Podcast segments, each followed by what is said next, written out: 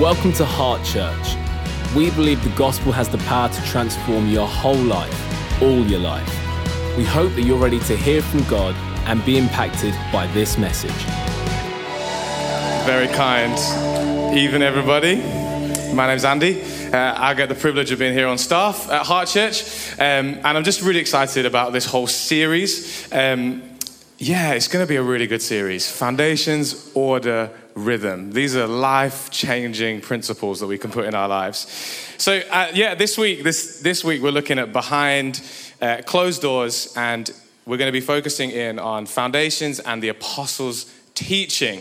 So what we're going to do uh, this whole week, this whole series, these four weeks of foundations, we're looking at like what Tando read, Acts chapter two, uh, verse forty-two, and what are we going to do this evening is I'm going to want to give you a bit of a context for where this passage, this Bible verse fits within the book of Acts, how the book of Acts fits in within the Bible, and then how we can apply that to our lives, and then here on a Sunday. So that's what we're going to do this evening, hopefully. So are you up for that? Good, because if you're not, we're going to do it anyway. Let's pray. Father, we thank you that you're here, and we love you, and we just pray, Holy Spirit, would you speak to us? In Jesus' name, amen. Amazing. So the book of Acts, so the book of Acts is in the New Testament. If you've never read the Bible before, the Bible's kind of split into two parts. You've got the Old Testament and the New Testament. The New Testament is everything about Jesus and the church. And then the Old Testament is all about the Israelites and the Jews from whom Jesus came. Uh, but that's what all the Old Testament is. So this is a book in the New Testament. So it's all about Jesus and the people that were around at the time of Jesus. But the book of Acts is written by the same guy who wrote Luke. So in the New Testament, we have four books that are the historical accounts of Jesus' life on the earth. One was written by a guy called Matthew, one by a guy called Mark, one by Luke, and one by John. And the guy that wrote Luke wrote Acts. Okay, so the guy that we are looking at, the, the, the, the verses that we're looking at this evening were written by the same guy who wrote the book of Luke. Okay, and at the beginning of his thing, so Acts, it's called Acts because it's all about the acts of the apostles, the things that they did, but it could be called Luke like two point oh or like Luke the sequel. You know, it's like it literally where Luke finishes, Acts picks up straight away after that. In if in your Bible, it would probably be easier if it went Matthew, Mark, John, Luke, Acts. That would help us figure that out. But if you finish Luke, Acts, the first chapter of Acts is just right the next thing that happens from the guy of Luke. So, and the theme, Luke, inspired by God, the main theme that you see across the two books of the New Testament that Luke writes, it's all about the kingdom of God. It's all about the kingdom of God. That we're, we're going to look at that in a second. But what we mean by the kingdom of God is not heaven way out there somewhere in the distance. Luke's talking about the kingdom of God, meaning the rule and reign of God here on the earth. And what that looks like is his grace and his love and his peace and his presence being made known on the earth, like right now in Nottingham, in this building. That's the kingdom of God being worked out. So don't have in your head some far off, like ethereal cloud living thing. We're talking about your home, your bedroom, your chair right now, where you live, Nottingham, this building. So that is like absolutely foundational. And in the book of Acts, Acts starts, so we're looking at Acts chapter two, and there are twenty-eight chapters of Acts, so we're really quite near the beginning. Acts starts with Jesus having risen from the dead, but he's still on earth.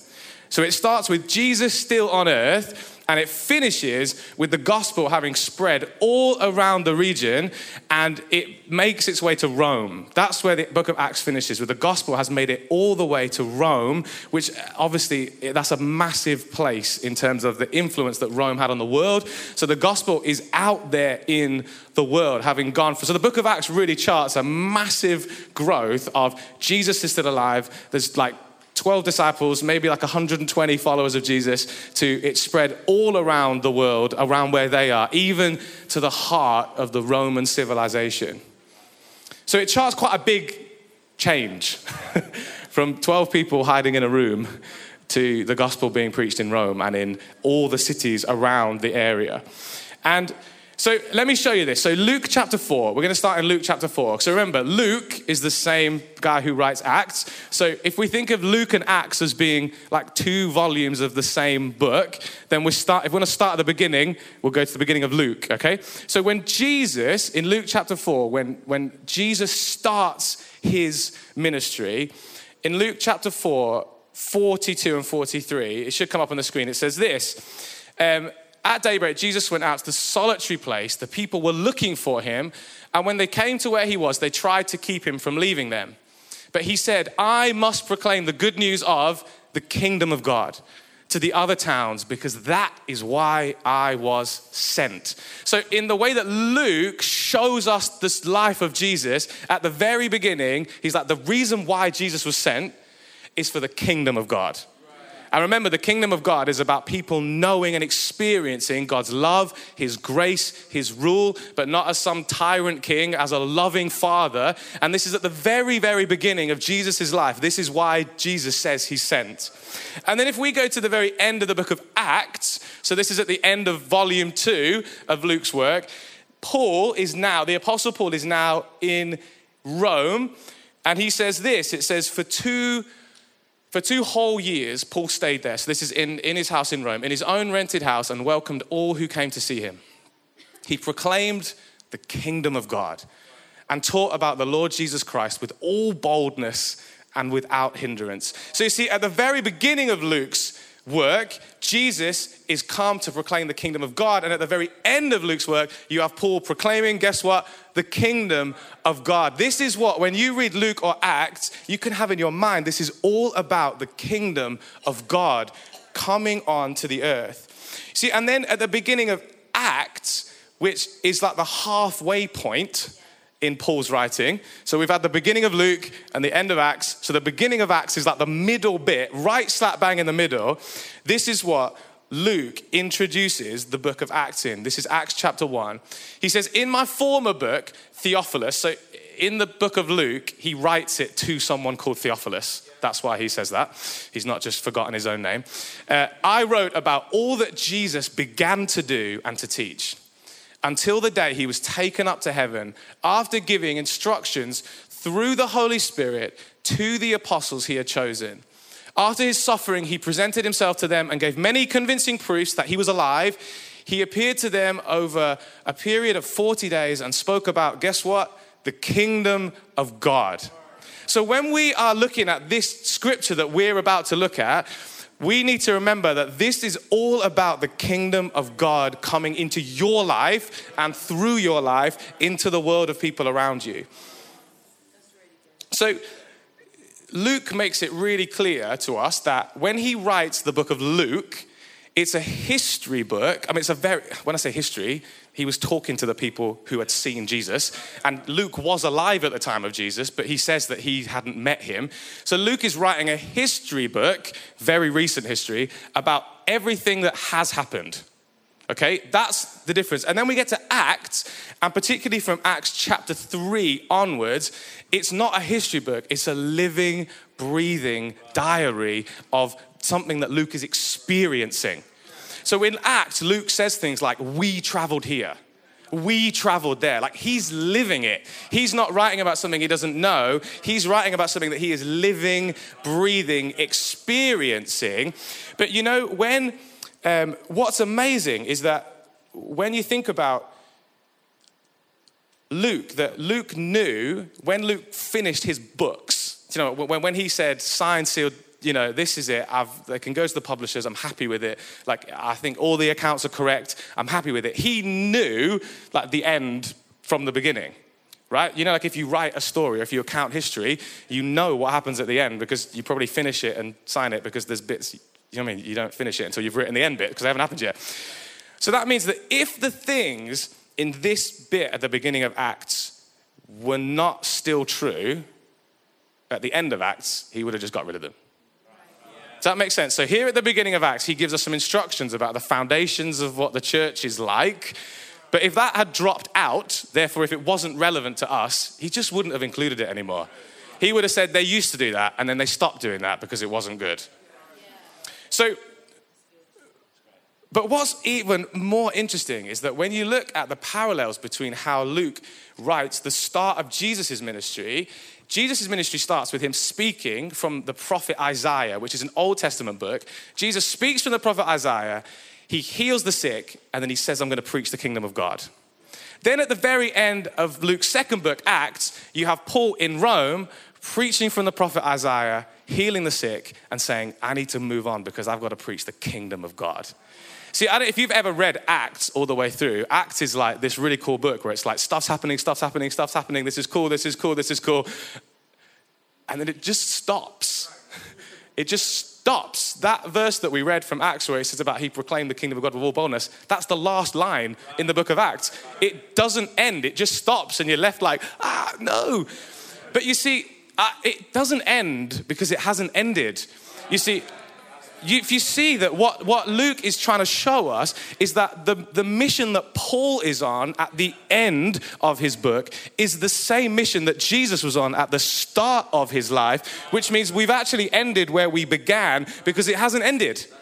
See, because what he's trying to show us is that Paul's life is not trying to do Paul's life. Paul is showing what Jesus continues to do in the world. At that bit that we read at the beginning of Acts, uh, he said of all the things that Jesus began to do, all the stuff that Jesus began to do. I love that. Like Jesus is about to go up to heaven and he's saying he has only just begun. And we see at the end of the book of Acts that it doesn't end, but actually it's a beginning, not an ending. Why? Because Luke is desperate that every single Christian, every person reading this realizes that it hasn't finished. It's supposed to carry on in me. It's supposed to carry on in you. This life of bringing the kingdom of God, bringing Jesus to be made known in your life and in the people's lives around you isn't over. It's supposed to carry on in you and me. You see, and then during this time, just so you, again, just to give you a little bit of context for Acts, most, almost all of the New, most of the New Testament is written while the stories in Acts are happening. Okay, so most of the books that we would call the New Testament, like the letters that were written to the different churches, most of them are written during this time of Acts. There's a, two or three maybe that were written like a tiny bit afterwards. But so like the, the scriptures are being written and are circulating during this time. See, but then what Acts chapter one and two are, Acts chapter one and two are like a bridge between the history of what Jesus did in the past and the life of the church that hasn't ended yet. You're supposed to realize that it's you living it now. And so Acts chapter one and two act as like a bridge between those two different seasons of life.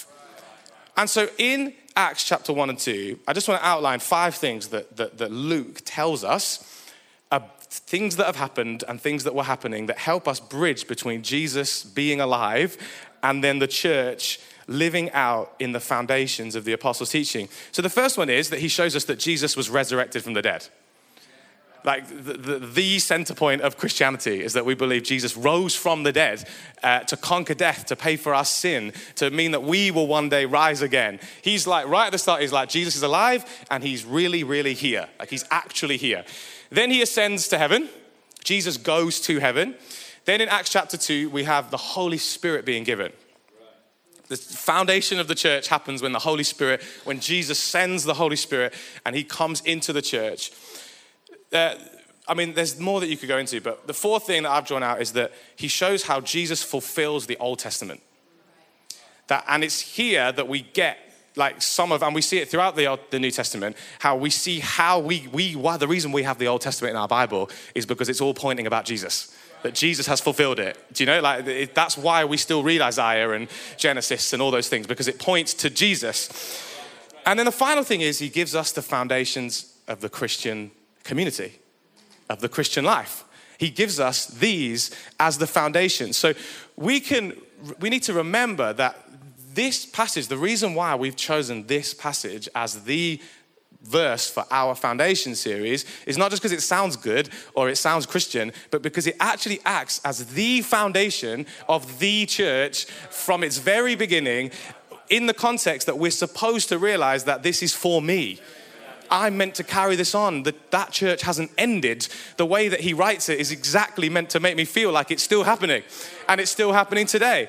So this is what it says in Acts chapter two. It's in verse forty-two to forty-seven.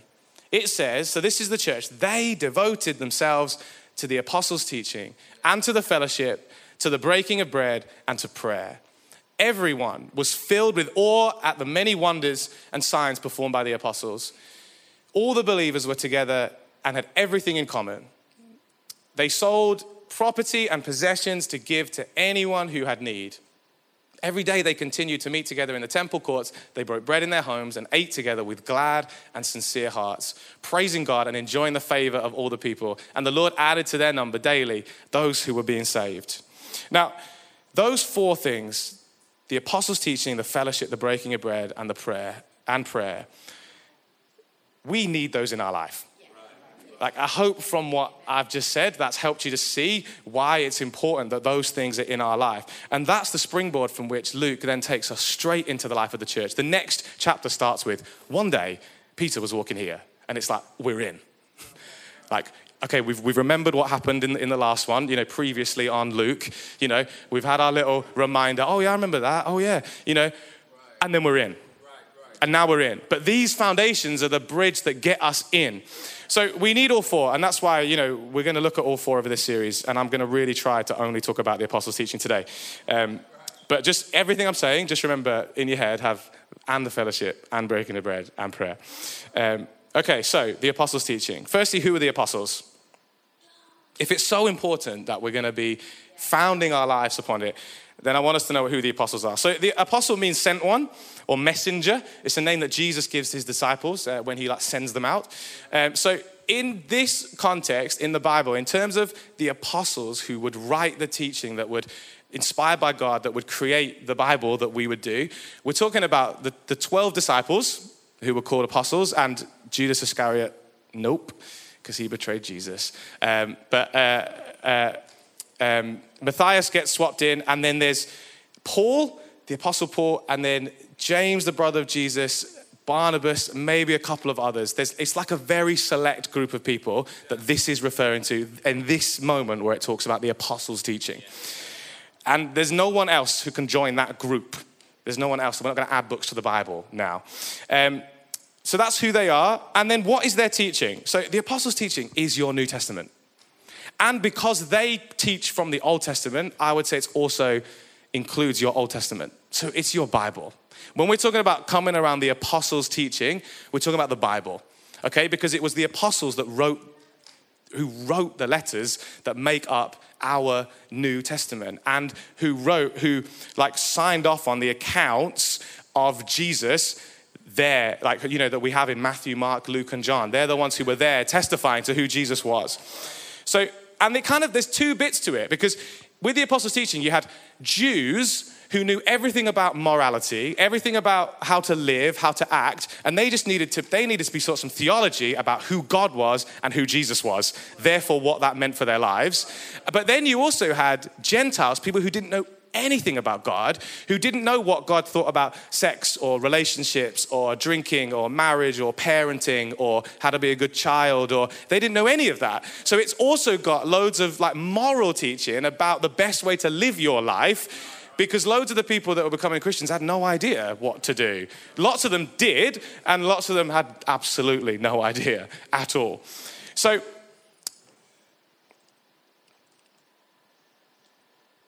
So that's what the apostles' teaching is. So just so you got it in your mind when they talk about, talk about your Bible. So, so why? Why did they devote themselves to the apostles' teaching? Well, I think that one of the amazing things about Christianity, Christianity is really unique among all religions in that it's really bad at being a religion. It's really bad at being a religion because what religion teaches you is that if you act the right way, then you get better, you get good, you get God, you get, I don't know, to be on a pedestal, you get whatever, but you get it because you do the right thing. That's religion. Uh, you know, and hopefully the scales will weigh right at the end, or hopefully you'll come back in a better life, or hopefully you'll eventually reach the ultimate enlightenment, et cetera, et cetera, et cetera. But Christianity starts with you get the very thing that you're after, which is the kingdom of God. And it's from that place that then you get to learn how to live the right way that brings the kingdom into your life more. So Christianity is really bad at being a religion because it's not actually meant to be a religion, which is why coming around the Apostles' Teaching is so important, because we are after a person. We are not after a set of rules. We're not after a set of ways to make me a better person. We are after a person. We're after a person. You see, and this is like... This is the great claim of Christianity. If you're not a Christian, I want to sell it to you right now. I believe, we believe that you can know God. You can, I, you, I think I actually know the maker of everything. However he did that, I think I know him. I think he's made himself known to me. You see, and how do you get to know someone? How do you get to know someone? See, there are lots of different ways you get to know someone, but one of the foundational ways that you get to know someone is that you talk to them. You can spend all the time in the world with me, and spending time with someone is an important way to get to know them, but if I never speak to you, if I never communicate with you, you, you don't know me. You know, I've got friends from school who I would say I've lost touch with, uh, but I can see everything they're doing on Facebook. Well, I can see the life they want to show me on Facebook, at least. Um, but the reason why I think, oh, but the reason why, the reason why I feel like I've lost touch with them is because I haven't spoken to them. I haven't spoken to them, in some of them in years. So I've lost touch with them. They're not really my friends anymore because I don't know them. I would never have started to go out with Leah and then marry Leah if we'd have never spoken to each other. See, and it's the same with God. If we want to get to know God, see, we're not after a rule book. We're after a person. So if you want to get to know the person of God, you need to hear him speak. You need to hear him speak. And this is the amazing thing, is that um, in First John...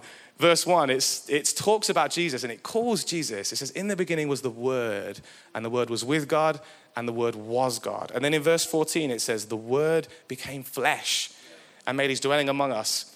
We have seen his glory, the glory of the one and only Son, who came from the Father, full of grace and truth. You see, one of the, uh, I know uh, Tando spoke at your guys' weekend away about the different names of God, and how when you, God reveals his name, when he speaks out a name, it reveals his nature. It shows us something about who he is, and then that helps us me to see who I am and therefore what my purpose is. God, God calls himself a word. The Word. Of all the names that he could give himself in this moment, he calls himself the Word. Why? Because Jesus is the Word, the Word made flesh. Jesus shows us the very nature of who God is. When you hear me speak, some of you might be thinking, oh, this guy's quite passionate about the Bible. Why? Because you're hearing me speak about it. See, when you, because you see something of who I am in the words that I speak. And when Jesus comes, God says, he's, this is my word. This is the word. It's the very representation of my nature is revealed in Jesus. And Jesus chooses these apostles to give us the teaching about who he is and what he said and what we're to do. And that is how we know God, because he has come as a word to show us who he is. You see, This is how we know Jesus. This is how we know God. If you want to come to know God today, then you come to Jesus and you invite Jesus into your life, because those who have seen Jesus have seen God, and he is there for us. You see, so it's absolutely the fact that God reveals Jesus as the Word shows us that we need to hear him speak. If you don't hear God speak, then you don't know him. You don't like. That's the way that we get to know him, is by hearing him speak. See, if we don't, it, I just love it. It says they devoted themselves to the Apostles' Teaching. You know, if I don't read my Bible, if I don't hear God's word, I can't blame Pastor Malcolm and Pastor Lynette. And if you don't read your Bible, you can't blame me or your mom or your brother or your school or anything, because it says they devoted themselves. Now, and the word devoted, like, I don't think I've ever used the word devoted in my life.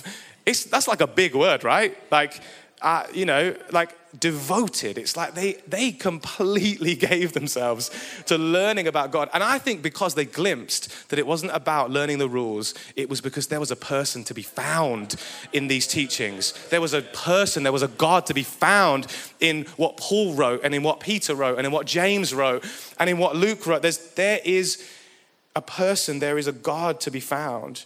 You know, and if you don't read your Bible, then you'll miss out knowing the voice of God. You know, and I just want to say, if we don't do that, then it's, it's going to have an impact in your life. If we don't do that, if we don't read our Bibles, if we don't devote ourselves to the Bible, if you don't come to church ready to receive from the Bible, it will impact your life. Because um, Romans twelve, verse two to three says this. It says, so this is written by the Apostle Paul. This is part of the Apostles' teaching. Do not conform to the pattern of this world, but be transformed through the renewing of your mind. Then you'll be able to attest and approve what God's will is. I mean, who wants to know what God's will for their life is? Be transformed through the renewing of your mind. His good, perfect, pleasing and perfect will.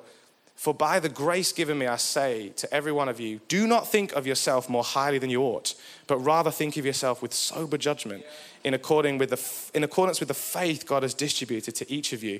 You see, when we come to devote ourselves to God's teaching, there's two things that happen. One, if, if we don't devote ourselves to God's teaching, that you will be conformed to the world.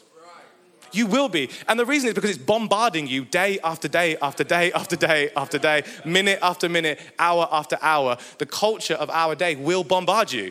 You will start to believe that you're more valuable if you look better. You will start to believe that your God likes you more because you've done well. You will start to believe that what people think about you is the most important thing in your life. You will start to think that wealth is the thing for you to aim at, that it's worth sacrificing everything just to get more money. You will think that.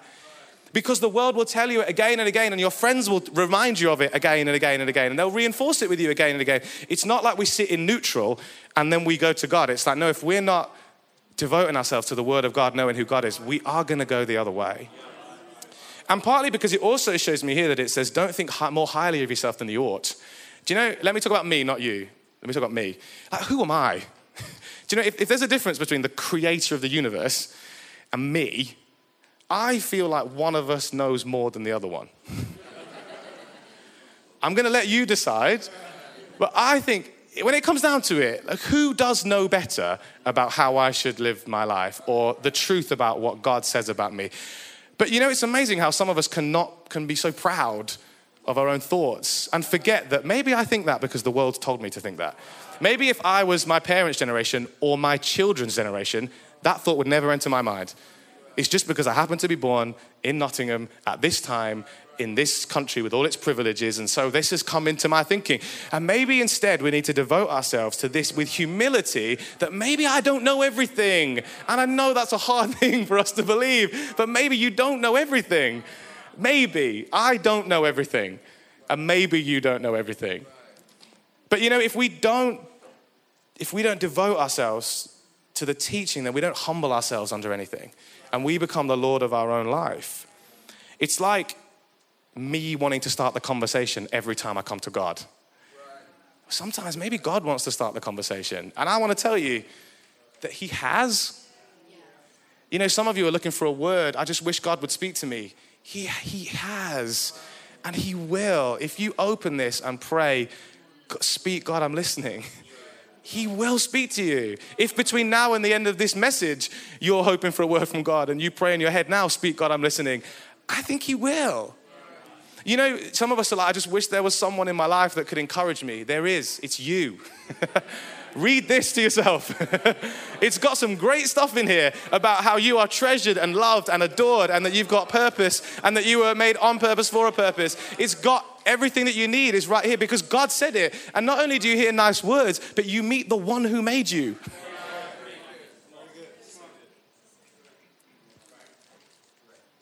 You see, and if I don't submit myself to the word of God, I make God in my image. When I devote myself to the Apostles' teaching, he makes me in his.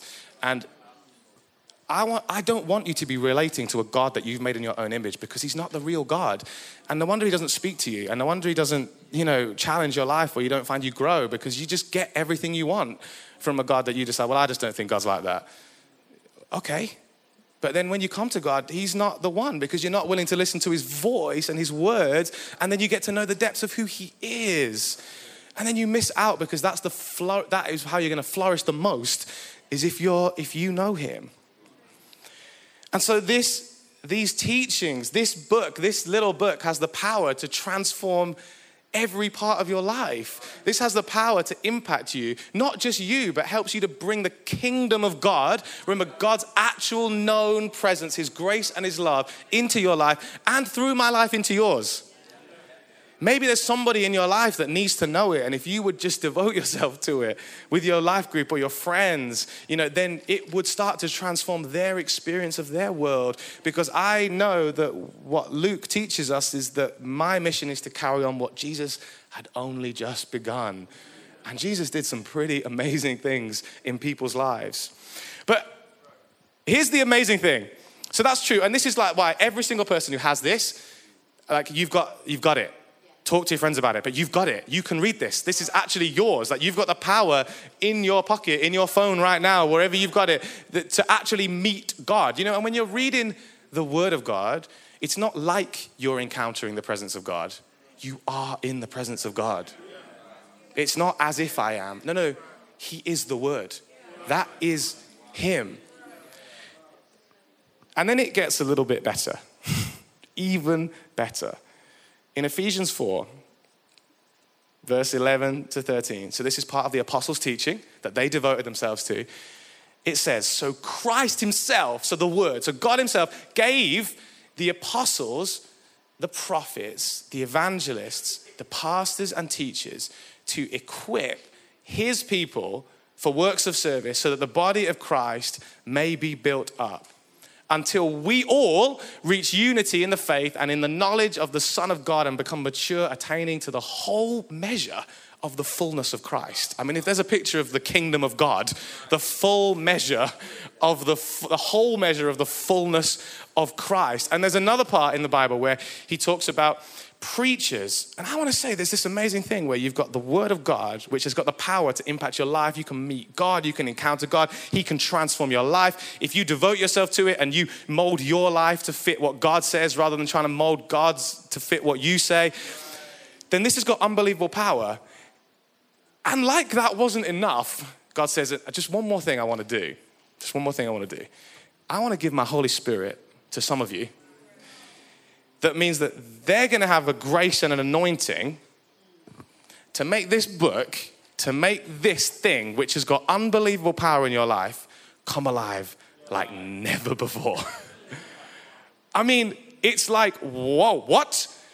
So this is teaching us, the apostles' teaching is teaching us that there are people, and I just want to focus on like, you know, teachers and preaching, where you get to come here on a Sunday, you know, we get to come on a Sunday, and I'll speak about Malcolm, and it's not only Malcolm, but let me speak about Pastor Malcolm, and sit here and have a combination of the Word of God, like God's very nature spoken out to me, and the Spirit of God with its anointing and its power and its pinpoint accuracy into my life, the way that the Spirit can just speak to you in a way that, you know, can make it so real and accessible, and bang, those two come together because God has said, I want to give my Spirit to some people to open up that word and make it powerful in your life.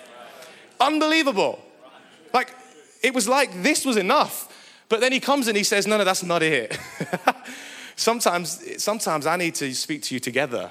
Sometimes I want you to all have a revelation of Jesus. Sometimes I want you to, you know, sometimes it's easier for me to humble myself when I'm reading my Bible.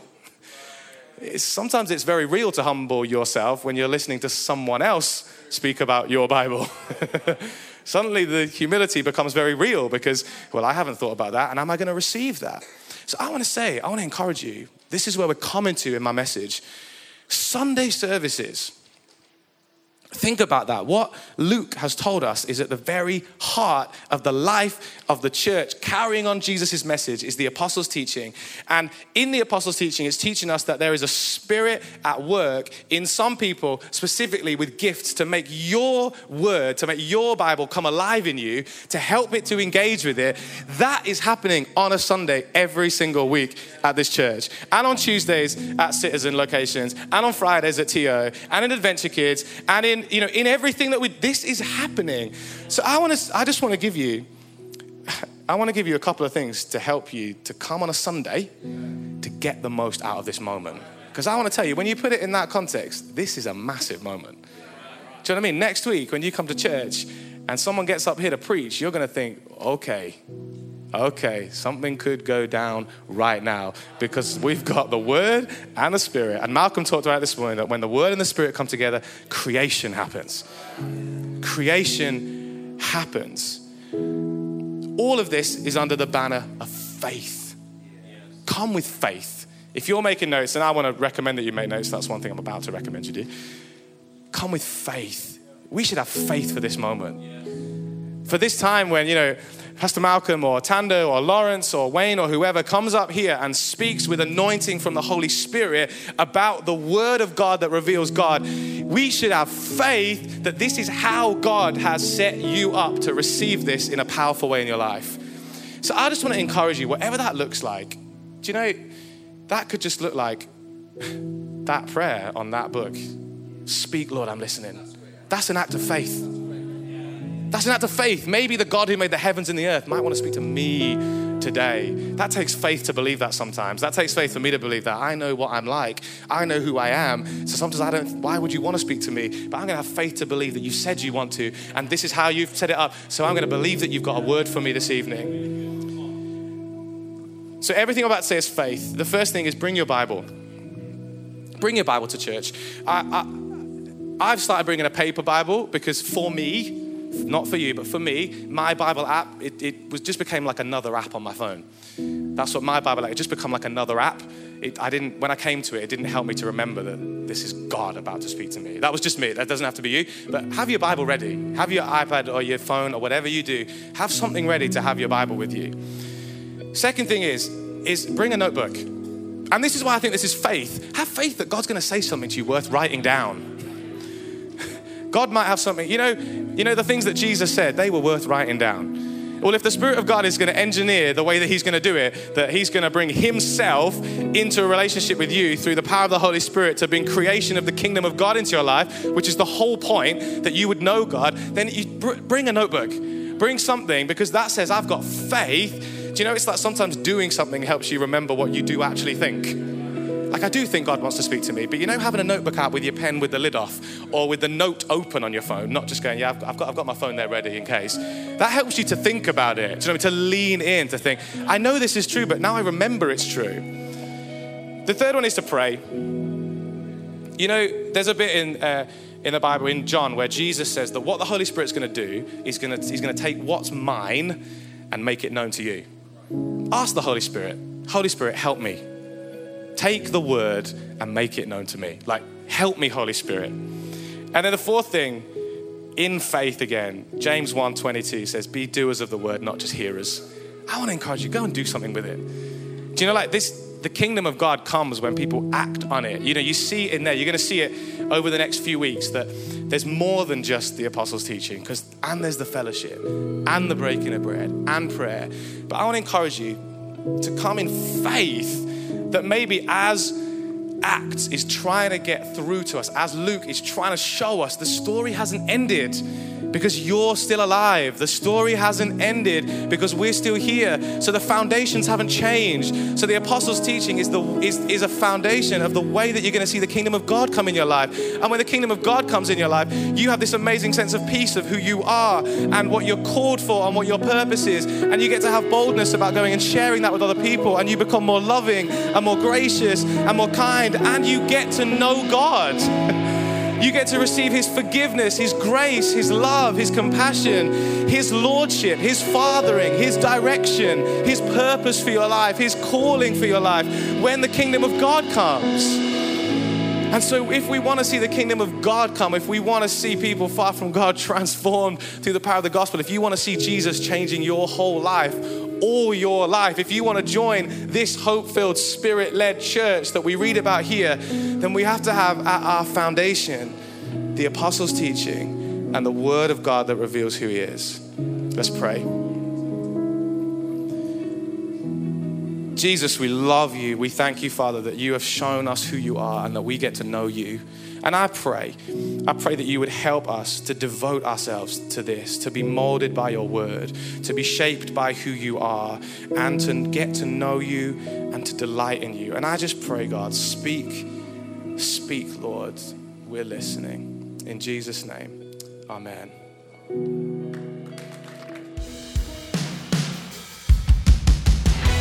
You've come to the end of this message. We hope you've been both challenged and inspired. To stay up to date with everything going on in our church, go to heart church dot co dot U K.